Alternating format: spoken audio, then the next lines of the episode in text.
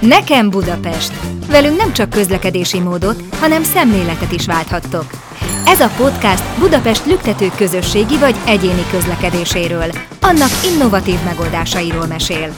Közlekedők. Ez a műsor nektek és rólatok szól. Sok szeretettel köszöntünk mindenkit a BKK közlekedési podcastjának hetedik adásában. Én Borsi Dávid vagyok, a BKK kommunikációs vezetője és szóvivője.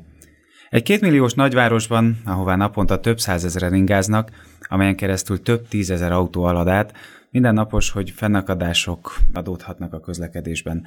Ezek nagy százaléka valamilyen formában biztosan érintik a közösségi közlekedést. Balesetek, infrastruktúrális problémák, például csőtörés, utas rosszul vagy járműben hibásodás esetén a kiérkező helyszíni forgalomirányítók segítik elő azt, hogy a közlekedés mi hamarabb fenntartható legyen, tehát hogy mi hamarabb visszaálljon a normális rendjébe, minden mellett pedig az utasok tájékoztatásában is elég jelentős részt vállalnak. A háforosok, ahogyan ezt a BKK-nál nevezzük, egy évben átlagosan 20 ezerszer kapnak riasztást a központi diszpécserektől. A helyszíni forgalomirányítás kulisszatitkairól, érdekes eseteiről számolnak be ma meghívott vendégeink, méghozzá Haker Árpád a forgalomfelügyelet szakkoordinátora, Fodor István, akinek az édesapja is már helyszíni forgalomirányító volt, és aki forgalomirányítóból lett fődiszpécser, valamint itt van velünk Dombovári Márton is, a BKK helyszíni forgalomirányítója. Sok szeretettel köszöntelek benneteket a mai adásban. Szervusztok. Sziasztok. Először Árpád hozzád fordulnék, és beszélgessünk egy picit arról, hogy mi a eh, helyszíni forgalomirányítóknak a szerepe a BKK, illetve a főváros életében. Tulajdonképpen egy nagyon érdekes munkakörről és egy nagyon érdekes csoportról beszélünk, a helyszíni forgalomirányításról kell néhány szót szólni. Azt kell, hogy mondjam, hogy Budapest életében elég meghatározó a szerepünk. Általánosságban úgy szoktam fogalmazni, hogy minden olyan helyzetben jelen vagyunk a budapesti tömegközlekedésnél, ami a menetrendi közlekedésre valamilyen negatív hatást gyakorol. Itt gondolok akár közlekedési balesetekre, akár utas rosszul létre, minden olyan, mi úgy hívjuk, hogy operatív zavarra, amit előre nem tudunk, illetve a jobban tervezhető, előre várható események, futóversenyek, delegációk, gasztrofesztiválok, ezek mind-mind olyan feladatok, amik napi munkát adnak a helyszíni forgalomirányítóknak. Mikor jött létre ez a terület, mióta dolgoznak a városban a helyszíni forgalomirányítók? A helyszíni forgalomirányítás most már lehet mondani, hogy évtizedes múltra tekint vissza. Kezdetben egy másik szervezet, a BKV égisze alatt jött létre 27 évvel ezelőtt, amikor is még zavarelhárításnak hívták. Azt lehet mondani, hogy az alapfeladatkör nem változott, mégis azért sok minden a technika és a mai kor elvárásainak megfelelően változott és megújult, de talán István többet tudna erről mondani, akinek még az édesapja is. Még a BKV-nál az alapcsoport részeként volt zavar elhárító. Milyen volt a kezdetekben a zavar elhárítás a városban? Igen, hát amikor megalakult ez a zavar elhárítás, mint csoport a 90-es évek derekán, akkor még csupán négy autóval cirkáltak a, az akkori zavarosok a városban, és próbálták a zavarokat elhárítani.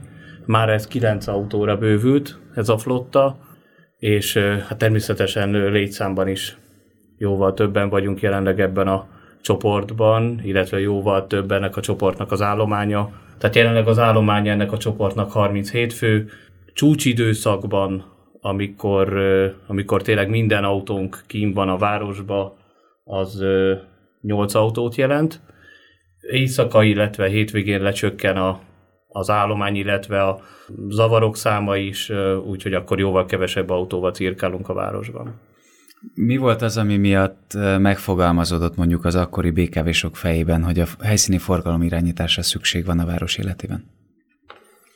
Azt gondolom, hogy ezt a speciális területet, amit kezelünk, lévén, hogy a tömegközlekedés átszövi a várost, kellett egy olyan csoport, ami speciális hatáskörrel felvértezve elkülönülünk a rendőrségtől, a mentőszolgálattól és a katasztrófavédelemtől, kifejezetten a tömegközlekedési járművek zavarkezelésével foglalkozik. Ez már a kibővült, további speciális, az igényekhez igazodó jogkörrel, így baleseti helyszínelést is végeznek a kollégák, specifikusan nyilvánvalóan a tömegközlekedés érintettsége esetén a BKV baleseti helyszínelése mellett. Mik azok a, a jellemző szituációk, amikkel a hétköznapokban találkoztok, és amikkel nektek foglalkoznotok kell? Mint említettem, általában a legtöbb zavart és a legtöbb küldést azt a közúti balesetek és a, az utas rosszul létek okozzák. Tudni kell azt egyébként, hogy két kocsinkban defibrillátor is elhelyezésre került, és használtuk már több alkalommal, tehát most már ilyen feladatokat is kapunk. Emellett egyébként a különböző közműcégeknek a zavara, ami érinti a tömegközlekedést, itt akár vízművek, akár gázművek, csatornázási művek zavar elhárítására, útfelbontásaira gondolunk, ezeknél mind-mind beavatkoznak a kollégák, a helyszíni forgalomirányítók, vagy ahogy te is nevezted, jó volt hallani a zavarosok, egymás között és cégen belül így hívjuk egymást, ezek mind-mind olyan dolgok, amiben részt veszünk, és ami gyakorlatilag az általános tevékenységünk a pótlás szervezése, most Istvánhoz fordulok, és igazából arra lennék kíváncsi, hogy, hogy mi történik akkor, amikor észleltek a diszpécser központban, ugye a Szabó Ervin téren egy, egy eseményt a városban, akkor mi a protokoll, milyen lépéseket tesztek annak érdekében, hogy mondjuk az az adott forgalmi szituáció megoldódjon. És utána majd szerintem belemegyünk egy-egy konkrét példába uh-huh. is, mhm. mert talán jobban érzékelhetik majd a kedves hallgatóink a, a, a folyamat menetét. 32 diszpécserünk figyeli naponta munkanapon a járataink közlekedését. Ez a 32 diszpécser van azzal megbízva, hogy egy-egy járművezetővel felvegye a kapcsolatot az ügyes bajos dolgaikkal kapcsolatosan.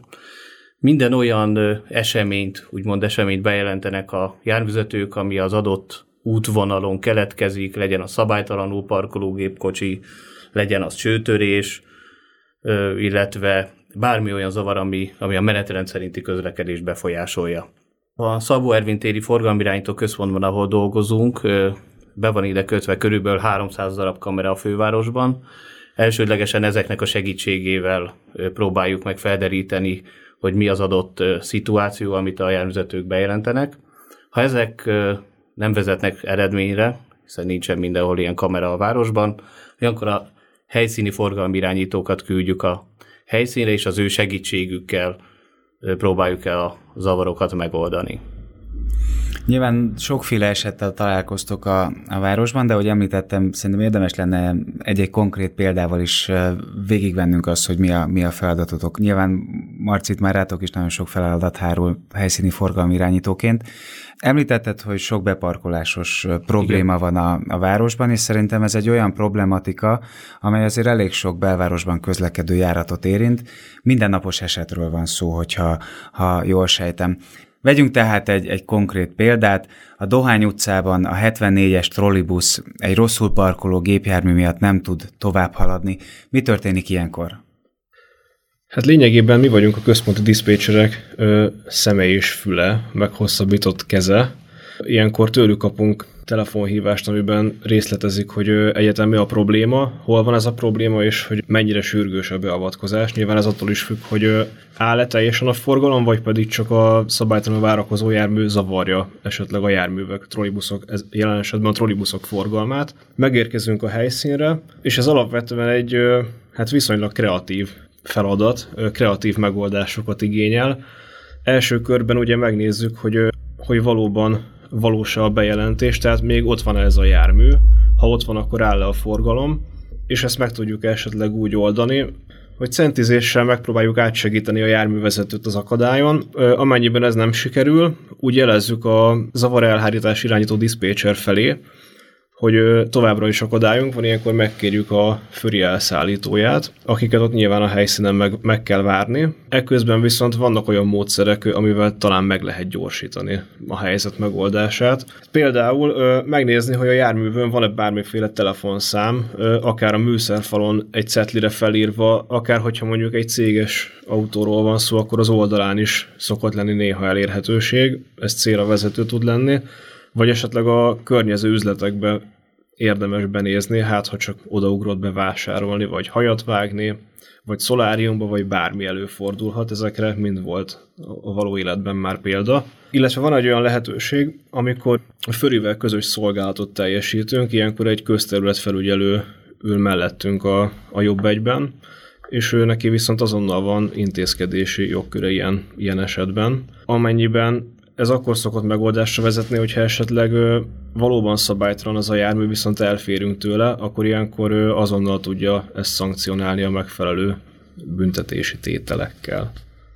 Azonban, hogyha ha nem találjátok meg a gépjármű tulajdonosát, akkor gondolom addig áll a forgalom, amíg, amíg meg nem érkezik az elszállító autó. Mi történik a többi trollival, ami a szakasz előtt várakozik? Őt terelő útvonalon közlekedik, vagy addig mi a megoldás? Hát alapesetben, hogyha erre van lehetőség, a Dohány utcában van erre lehetőség, akkor tereljük őket, főleg azóta, mióta önjáró járművek jelentek meg, többek között a 74-es vonalán is.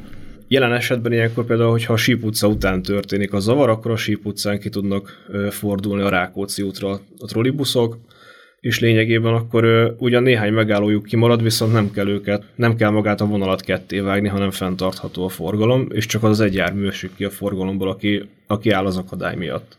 És mi történik azokkal az ügyfeleinkkel, akik viszont a busz előtt várakoznak a megállóban? Ő, ők hogy ö, értesülnek arról, hogy, hogy elakadás van és nem fog érkezni a troli? Normál helyzetben két fő teljesít szolgáltat egy, egy zavaros kocsin. Ilyenkor általában egyikünk ott marad a helyszínen, megvárja az intézkedést, illetve aki aznap a járművet vezeti, ő viszont akkor a kimaradó szakaszon körbejár az autóval, és akkor utas tájékoztatást végez. Vagy ö, arra is van megoldás, hogyha nem lehet esetleg megoldani rövid idő, záros határidőn belül a problémát, akkor változás, úgynevezett változási jelzőket írunk meg. Ezek formanyomtatványok, amire ráírjuk, hogy nagyjából meddig várható a forgalmi zavar, és milyen okból ezeket kiragasztjuk a megállóhelyeken, és erről is tudnak tájékozódni az utasok. Érdekes dolog, amire rátapintott Dávid, mert hiába van egy nagyon komoly utastájékoztató rendszer, amit futárnak hívnak, és ez a mi munkánkat is nagyban megkönnyíti, de azt gondolom, hogy az egyik legalapvetőbb feladatunk az utastájékoztatás. Hiába van korszerű járműparkunk vagy technikai eszközeink, azt látjuk az a tapasztalat, hogy ez a feladatkör az egyik legalapvetőbb feladatunk, ami miatt létezünk és vagyunk, ez napi szinten talán ez adja a legtöbb feladatot, hogy ezt a legmagasabb szinten láthassuk el. Igen, és ugye itt nagyon fontos az utastájékoztatás is, tehát gondolom ilyenkor tőletek egyből visszamegy a forgalmi irányításhoz, vagy a forgalomfelügyelethez az információ, és egyébként ott a diszpécser központban a BKK Infónak is például ül egy kollégája, aki akkor, akkor egyből hírt ír ebből a, a helyzetből. Ez a helyszínen a legelső feladatunk lényegében, hogy miután tájékozódunk, csinálunk lehetőség szerint fényképfelvételt, azt elküldjük a központi diszpécsereknek, és általában a fényképfelvétel kíséretével kerül a BKK infóra ki a hír az, az, az adott zavarról. És egyébként tényleg napi probléma ez a városban? Ez a beparkolási effektus? Sajnos igen. igen. Napi szinten tudhatóak azok a kritikusabb útszakaszok, ahol ezeket úgynevezett beparkolással folyamatosan találkozunk. Egyébként a kollégáim amellett, hogy zavarokat kezelnek, monitorozzák is ezeket a helyszíneket a központi diszpécserek visszajelzései zavarkezelése alapján, és úgynevezett észrevételi jelentéseket írnak, ami azt jelenti, hogy gyakorlatilag esettanulmányokat készítenek annak elősegítésére, hogy egy adott útszakasz parkolási rendjét vagy forgalmi rendjét megváltoztatva ezek a napi szintű akadályok felszámolhatóak legyenek. Általában önkormányzattal és a Budapest közúttal, szakhatósággal történik egyeztetés egy-egy ilyen esettanulmányt követően, és volt már ilyen például a, a Szondi utca és az Izabella kereszteződésébe, ahol a 73-as troli nem tudott ö, befordulni rendszeresen szabálytalan várakozók miatt. Itt meghallgatásra került a BKK kérése, és gyakorlatilag a szakhatósággal, önkormányzattal összefogva megváltoztatták a forgalmi rendet, és ez a rendszeres akadálypontunk, ez felszámolásra került így. Sőt, hogyha jól értesültem, akkor már vannak olyan pontok pilot jelleggel, teszt jelleggel a városban, ahol betontömböket, betonkockákat helyeztek el pont azért, hogy ne parkoljanak oda a kritikus pontokba. A Szondi utca, Izabella utca kereszteződés az pont ilyen, Ö, illetve arra van még ígéret a jövőben, hogy egyrészt a példában felhozott Dohány utcában is átgondolják a parkolási rendet, illetve szintén a belvárosban, a hetedik kerületben a Ne felejts utcában is, az is egy mindennapos gócpont, ahol ilyen probléma előfordulhat. Igen, egyébként én azt gondolom, hogy nem feltétlenül parkolnak mindig szándékosan rosszul a, a városban közlekedők, hanem tegyük fel, csak figyelmetlenségből hagyják úgy ott az autót, és bele se gondolnak abba, hogy ezzel milyen problémát okozhatnak mondjuk a közösségi közlekedésnek. Úgyhogy ezúton is kérünk mindenkit, hogy figyeljen oda a parkolásra, és tudatosan hagyja ott a kocsiját, mert, mert hát ez, ez, ez gyakorta akár több 10-20-30 perces fennakadást is okozhat a forgalomban. Hát lényegében jó esetben, hogyha mi megérkezünk a helyszínre, akkor egy negyed órán belül meg szokott oldódni a probléma, de vannak azért extrém esetek, amikor egy-másfél órán keresztül is ott vagyunk, és terelni kell a, az adott viszonylatot, mert nem, vagy nem lehet elszállítani a járművet, mert esetleg a jármű tömege ezt nem teszi lehetővé, vagy nem lehet előkeríteni a tulajdonost, és akkor ilyenkor kénytelenek vagyunk megvárni, míg megérkezik. Sőt, ugye vannak olyan járművek, amit nem is szabad elszállítanatok, mint például a, a mozgáskorlátozottaknak a, az autóit. Így van, ez egy speciális helyzet, ezt nem nagyon szereti mozgatni a fővárosi rendészet, ugyanakkor arra már van lehetőség, és ez megoldás szokott jelenteni, hogyha nem is elszállítja, de olyan parkolóhelyre áthelyezi, vagy esetenként csak beljebb helyezi, hogy elférjenek a tömegközlekedési járművek, ez bevett példa, vagy, vagy ez általában így szokott lenni, és megoldja az adott forgalmi zavart. A szabálytalan várakozások mellett egy másik probléma a rendszeres szabálytalan buszsáv használat, szintén főleg a belvárosi útszakaszokon, és ideértve kiemelten a metrópótlónak a, a belvárosi szakaszát, tehát a Váci ülő, illetve a Bajcsi Zsilinszki utakat. Preventív jelleggel szokott lenni havonta egyszer kétnapos közös BRFK, illetve BKK buszsáv ellenőrzési akció, amelynek célja a buszsáv használat, szabálytalan buszsáv használat visszaszorítása, illetve megelőzése. Egyébként és hatásosak vagy hatékonyak ezek az akciók? Mit tapasztalt? Tapasztalatok alapján hatékony. Mert ugye ez egy visszatérő akció, a BRFK és a BKK tavalyi év végén kötött egy stratégiai együttműködést, aminek a keretében ezek a, a rendszeres ellenőrzések megtörténnek Egyébként itt több projekt van, amiben a két társaság együtt dolgozik, akár a zsebtolvajok ellen közösen lépnek fel, illetve inkriminált városrészek járatait is közösen ellenőrizzük a BRFK kollégáival. Tehát ez egy elég komplex együttműködés, de kétségtelen, hogy az egyik legfontosabb eleme a buszsáv ellenőrzés, hiszen ugye ez azért problémás, mert az illetéktelen buszsáv használók feltartóztatják a, a járatoknak a haladását, aminek köszönhetően akár több perces késések is előfordulhatnak. Hát illetve ezen túl baleset veszélyes is lehet, hiszen sok esetben hirtelen fékezésre kényszerítik az autóbuszokat, ahol ilyenkor nem egyszer utasbalesetek is előfordulnak. És több, többször előfordult, hogy Nyilván ez nem is tudatosul a, szabályszegő autósban, és ott hagyja a helyszínt. Most egy elég egyszerű példával kezdtük, de azért eh, jóval komplexebb feladataitok is vannak, és ismét egy példával szeretném érzékeltetni azt, hogy, hogy mi a dolgotok, amikor baleset helyszínére érkeztek. Vegyük például mondjuk a, a Baros utca eh, körút kereszteződését, és, és tegyük fel, hogy a, 4-es, 6-os mondjuk a, a Korvin negyedtől érkezve ebben a kereszteződésben úgy karambolozik egy autóval, hogy azt követően a villamos az teljesen elállja keresztben a, a Baros utcát. Mi történik ilyenkor a Szabó Ervin téren, hogy jut el az információ a, a Marciékhoz, és mi történik utána a helyszínen? Amikor a baleset bekövetkezik, akkor azt valamilyen úton, módon megtudjuk vagy a villamosvezetőtől, vagy ott a Baros utcán át közlekedő autóbusz, illetve trollibusz vezetők ezt bejelentik.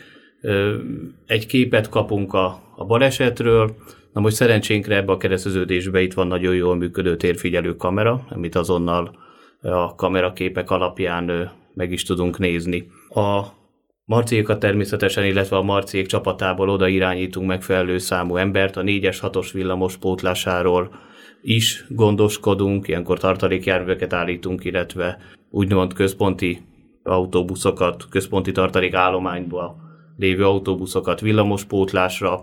Gondoskodunk bentről a forgalmirányító központból a keresztező 83-as, 72M, illetve 9-es jelzésű autóbuszok tereléséről. Ezeket tudjuk már elég régóta, hogy milyen útvonalon lehet elterelni. Van erre egy, egy sablonunk, úgymond sablonunk, hogy melyik... Egyébként ez a sablon a teljes vonalra vonatkozik? Tehát mondjuk a 9-es busznak megvan a, az összes ilyen nagyobb gócpontja és az összes terelési opciója? Nagyon sok járatunkról vannak ilyen terelési opciók, szerencsére ezeket naponta frissítjük, Ugye vannak a városban közmű munkálatok, szerencsére ezeket is bele, belevisszük ezekbe a sablonokba, és ezeknek a segítségével tudjuk az autóbuszainkat más útvonalra irányítani. És akkor itt átadnám a Marcinak a, a szót, hiszen amikor a helyszínre ír egy helyszíni forgalmirányító, akkor hogy mit csinál ott a helyszínen, ezt már ő tudja azt hiszem elmondani a hallgatóknak. hozzáteszem azt, hogy nagyon sokszor van olyan, hogy ti értek ki elsőként a helyszínre, például ebben az esetben viszonylag közel van ugye az Orci úton a, a központotok, tehát előfordulhat, hogy ti értek oda elsőként, akár a rendőrséget, a mentőket megelőzve, vagy a tűzoltókat esetleg, hogyha rájuk is szükség van. Szóval mit tesztek a helyszínre érkezve? Ugye a bejelentés után lehetőleg gyorsabban megérkezünk a helyszínre. Első körben felmérjük egyrészt, hogy milyen akadályunk van, nagyjából milyen jellegű a maga az esemény, megnézzük, hogy van-e személyi sérült, elsősorban nyilván az összeroncsolódott személygépkocsiban, illetve a villamoson az utasok között. Amennyiben van sérült, értesítjük a mentők, mentőszolgálatot, amennyiben ezt még más nem tette meg. Tájékoztatjuk ezután a zavarelhárítás irányító diszpécsert a fejleményekről, illetve fényképeket készítünk. Jelen esetben is szükséges a BKK info miatt, amellett, hogy egyébként ők látják ebben a helyzetben kamerán is a, a magát az eseményt. És milyen képesítésetek van egyébként? Tehát, hogyha mondjuk ott találtok egy autóvezetőt beszorulva ebbe a gépjárműbe, akkor mit tesztek például vele? Elég rutinosak a kollégák, szinte minden zavarhelyzetben voltak már, sok olyanban is, vagy nagyon sok olyan közlekedési balesethez megyünk napi szinten, és ahogy te mondtad, elsőként érünk oda, vagy az elsők között érünk oda, ezeknél a helyzeteknél nem csak állampolgári kötelesség, de azt gondolom, hogy ez a csapat olyan hivatástudattal rendelkezik, és, és tetre kész, hogy a Marcia, hogy az előbb elmondta, abban az esetben, hogyha segítséget tudunk nyújtani egy sérültnek, és ez legyen fizikailag bekötözni, vagy csak egy palackvizet adni neki, ezt mind-mind megteszik a kollégák, tehát nyilvánvalóan a személyi sérültek ellátása és az élet és vagyonbiztonság minden esetben prioritást élvez, és ezeket nagy rutinnal kezelik is a kollégáink. És például egy ilyen esethez hányan mentek ki? Mert nyilván van, akinek mondjuk a sérültekkel kell addig foglalkozni, amíg a mentősök nem érkeznek meg, van, aki pedig a többi járatnak a, az utasait tájékoztatja arról, hogy, hogy mi fog történni. Gondolom, ide többen kellettek hát egy esetben három egységről beszélhetünk, Miután felmértük a helyszínen a baleset nagyságát, tájékoztatást adunk a zavar elhárítás irányító diszpécsernek. Ezt rendszerint főleg ilyen esetben a zárlátszó rádióhálózatunkon keresztül tesszük meg, mert ilyenkor az összes további BKV-s, illetve BKK-s egységek is hallják a forgalmazásunkat, és ennek függvényében döntik azt el bent a Szabó Ervin téren, hogy mennyi egységet fognak kiküldeni, vagy oda nekem segítségül, vagy pedig a beavatkozási pontokhoz a pótlóbuszok indítása miatt. Illetve emellett természetesen a társszervekkel is tartjuk a kapcsolatot, tehát a rendőrséggel, katasztrófavédelemmel vagy a mentőszolgálat munkatársaival. Többször említettük ezt ugye, hogy az összes többi szervezettel együtt dolgozunk sok esetben a baleseteknél. Milyen az együttműködés velük? Szerencsére az elmúlt évek közös munkái alapján olyan együttműködés sikerült kiépíteni társhatóságokkal, vagy akár BKV-s kollégákkal, de még a járművezetőkkel is, hogy többeket közülük arcról és névről is ismerünk, akár a rendőrségi baleseti helyszínelők közül, és mivel a cél közös egy-egy intézkedésben, mindenki a saját területén, de mégis összedolgozva munkálkodunk az egyes helyszíneken, illetve a zavarok kezelésében, Szerencsére nagyon jó viszonyt ápolunk velük, és hatékonyan dolgozunk. Volt már olyan eset egyébként, amikor például a mentők előtt értek ki a helyszíni forgalomirányítók, és életet tudtak menteni ezáltal? Havi szinten 15-20 esetben kapunk olyan küldést, kapnak küldést a kollégák, ahol benne van a pakliban, hogy életmentésről is lehet szó. Két kocsinkban, ahogy említettem, defibrillátor készülék van. A zavarelhárítás irányítók diszkréten azért jelzik, hogy komoly helyzethez megyünk, ami hát komoly felelősség is. Többször használtuk már ezeket a készülékeket. Büszkén mondhatom, hogy sikeres újraélesztés is volt már két alkalommal. És egyébként napi szinten jellemzően a baleset a több, vagy mondjuk az utas rosszul lét? Nagyon érdekes, mert teljesen vegyes. Bizonyos napokon egyik a több, bizonyos napokon a másik a több. Mind a kettőnek megvan a maga sablonja, mit és hogy kezelünk. Egyébként érdekes, mert az jutott eszembe, mi alatt itt beszélgetünk a napi tevékenységeinkről, hogy az utasok azt gondolják, hogy itt egy prompt, rögtönzött feladatellátás van, holott minden egyes pótlásnak, minden egyes beavatkozásnak, pótlás szervezésnek nagyon komoly szabályrendszere van, amit egyébként mind a központi diszpécserek, mind pedig a helyszíni forgalomirányító kollégák tudnak, ismernek, és e szerint látják el a napi tevékenységeiket. Igen, tehát lehet, hogy túlzás, de szerintem kijelenthetjük, hogy szinte katonai rend működik a, a központban is, illetve a helyszíni forgalomirányítók működésében is. Ez így van egyébként, ezt a szlenget szoktuk mondani, hogy egy félkatonai szervezet vagyunk. Némileg így is érezzük. Ugye, szerintem az az elmúlt szűk egy órából kiderült már, hogy nagyon sok kompetenciát igényel az, hogy valaki helyszíni forgalomirányító lehessen. Milyen képzés szükségeltetik ahhoz, hogy valaki bevetésre mehessen a csapatban? Hát vannak olyan képzések, amik megszerezhetőek, illetve vannak olyan ö, adottságok, amik szerencsések, ha megvan, aki hozzánk jelentkezik. Azt gondolom, hogy egyértelműen kijelenthető, hogy kell egy közlekedés szeretet, Emellett nagyon fontos, én azt gondolom, hogy büszkén mondhatom, hogy egy nagyon jó csapat a helyszíni forgalomirányítás csapata, amiben jó csapattaként napi szinten együtt dolgozni. A csapatjátékosság és a város ismerete és a közlekedés szeretete mellett több képzésen vesznek részt a kollégák. Egyfelől van egy hálózatismeret, a pótlásokat, illetve a kötött pályát, villamos, trollibusz, metróhálózatot és annak a pótlási rendszerét, szabályait gyakorlatilag utcaszinten kell tudni. Ez a belső képzés mellett egyébként vezetéstechnikai tréningeken veszünk részt, az OMSZ által a defibrillátor használathoz szintén egy speciális képzést kapunk, és emellett több kollégám is, a csapat jelentős része baleseti helyszínelési oktatásban is részt vett. Ezek egésze adja azt a komplex tudást, ami a napi feladatok ellátásához felvértez minket. Ha már életmentésről beszéltünk az előbbiekben, akkor érdemes arra is pár szóban kitélnünk, hogy például milyen segítséget nyújtottatok a város életében. Ugyanis volt egy akciótok, sőt, ez nem is akció volt, hanem inkább egy egész térre vonatkozó program, amikor a fagyos éjszakákon azt is vállaltátok a várost járva, hogy figyelitek, hogy hol találhatóak például a hajléktalanok a városban, és az ő fagyásukat megelőzendő értesítettétek az illetékes szerveket. Így volt ezen a télen a kritikusan hideg éjszakákon a fővárosi önkormányzat iránymutatása alapján a fővárosi önkormányzat üzemeltetésében lévő cégek, vállalkozásokkal karöltve a BKK is részt vett ebben a kezdeményezésben. Tulajdonképpen lehet azt mondani, hogy 17 embernek nyújtottunk úgy segítséget, akik adott esetben fedél nélkül a éjszakai hidegben fagyásveszélynek voltak kitéve. Három kocsival jártuk ezeken az éjszakákon a Budapest utcáit, nem csak a tömegközlekedés által bejárt pontokat, hanem ténylegesen a főbb útvonalakat és pásztáztuk az utcákat, olyan fedél nélkülieket keresve, akikkel felvéve a kapcsolatot, nekik segítséget nyújtottunk a Menhely Alapítvány közreműködésével. Volt olyan kollégám, aki a hajléktalan segítségkérésének elegettéve személyesen kísérte be az éjszakai menhelyre az állampolgárt, hogy neki fedél legyen a feje fölött, és melegben tölthesse az éjszakát. Jól sejtem azt, hogy a, a ti munkátok azért több, mint munka, hanem inkább hivatás, és, és az ember az évek alatt függőjévé is válik ennek?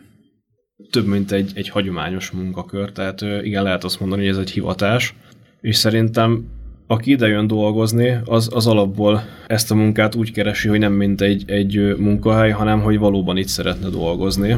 Ha jól tudom, neked még interjút is kellett adnod ahhoz, hogy, hogy felvegyenek. Igen, én idén lesz 8 éve, hogy ide kerültem a BKK-hoz, és egy speciális castingon vettem részt, ahol egy tévéműsor keretében kellett bizonyos feladatokat, zavarelhárítási feladatokat megoldani, illetve részt venni benne, és akkor ö, ezek alapján dölt el végül is, hogy, hogy ide kerülök a céghez. És Árpád István, állatok érzékelhető ez a függőség? Mindenképpen én azt gondolom, úgy kerültem a céghez, hogy azon kívül, hogy utaztam a tömegközlekedés járműveivel, azon kívül engem különösebben nem érdekelt, majd egy gyerekkori barátomnak köszönhető, hogy felkeltette az érdeklődésemet ez a igazán változatos és rendkívüli munkakör, és bekerülve a BKK szervezetébe és a helyszíni forgalomirányítók csapatába, azt gondolom, hogy egy olyan város szeretet, egy tetrekészség és egy olyan jópofa csapatszellem ragadott magával, amivel azt lehet mondani, hogy több, mint hivatás, ami kialakult bennem. István? A műsor elején említetted, hogy már az édesapám is itt dolgozott a forgalomirányításban. Azt sokan nem tudják, hogy a, az ő édesapja, az én nagypapám is, ugye nem a forgalomirányításban, de közlekedés közelében dolgozott, ő villamosvezető volt, több generációra visszamenő hivatást jelent ez a, az én családomban. Igen, én is azt hiszem, hogy meg vagyok fertőzve ezzel, hiszen azért, azért vagyok benne ebbe a csapatba, és nagyon örülök, hogy itt dolgozhatok. Igen, egyébként szerintem a csapat nagy része közlekedés vagy jármű fanatista, és, és biztos, hogy teljes szívét beleadva ebbe a történetbe végzi a napi munkáját, hiszen enélkül nem is lehetne ezt végezni. Köszönöm szépen, hogy itt voltatok velünk. A mai adásunkban Hacker Árpádot, a forgalomfelügyelet szakkoordinátorát, Fodor Istvánt, a BKK fődiszpécserét és Dombovári Mártont, a BKK helyszíni forgalmi irányítóját hallhattátok. Hamarosan érkezünk majd egy újabb, izgalmas témával. Köszönjük, hogy itt voltatok velünk. Sziasztok! Ez volt a Nekem Budapest, a BKK podcastja. Közlekedésen innen és túl. Ha érdekesnek találtátok a beszélgetést, hallgassatok minket legközelebb is. Addig pedig kövessétek a közösségi oldalainkat, hogy első kézből értesüljetek az újdonságokról. Köszönjük figyelmeteket!